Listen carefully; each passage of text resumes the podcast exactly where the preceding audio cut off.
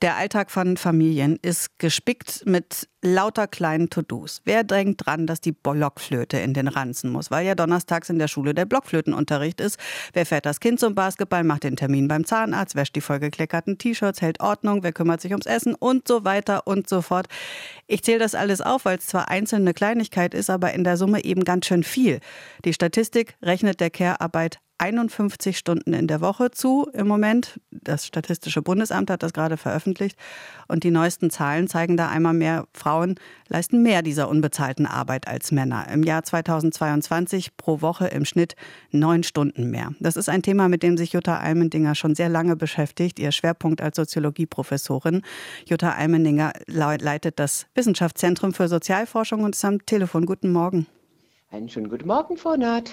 Das sind ja nun alles kleine private Entscheidungen. Also wer arbeitet im Erwerbsjob, wie viel, wie teilt man sich den Alltag auf und so. Man könnte ja auch Großer sagen. Widerspruch. Ja, den, den können Sie gleich anbringen. Aber man könnte ja auch sagen, hey Leute, macht das doch einfach mal anders. Also entscheidet euch im Privaten anders.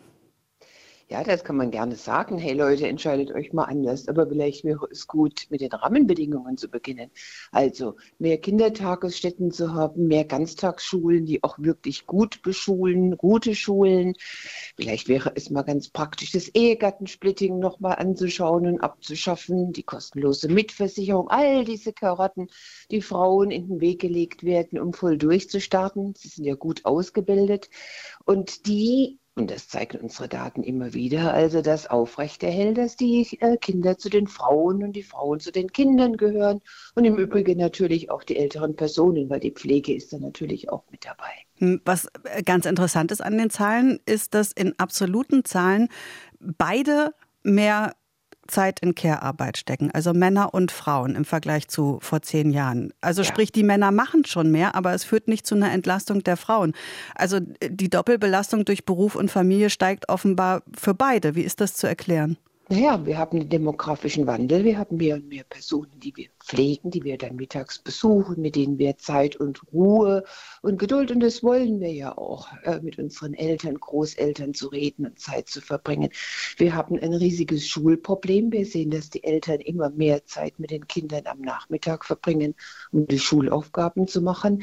Das sind alle die, alles Dinge, die so richtig in die Zeitverwendung reingehen, die die Freizeit wegnehmen.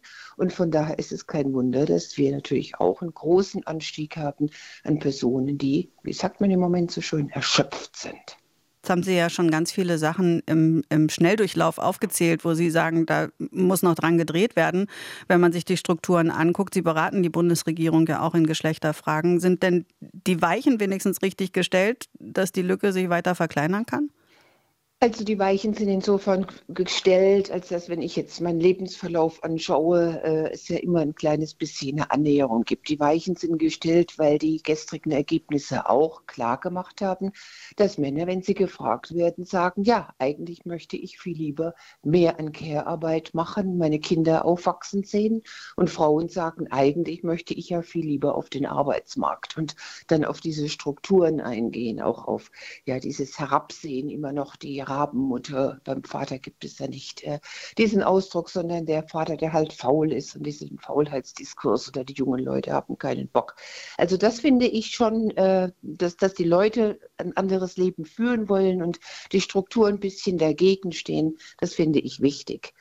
Und, ähm, Aber da wären wir ja schon eigentlich wieder bei der ersten Frage. Wenn Sie doch das andere Leben führen wollen, warum versuchen Sie, Sie es nicht? Ja, aber Sie versuchen es doch. Schauen Sie sich doch diese Familien an. Schauen Sie die täglichen Aushandlungen an. Schauen Sie sich das an.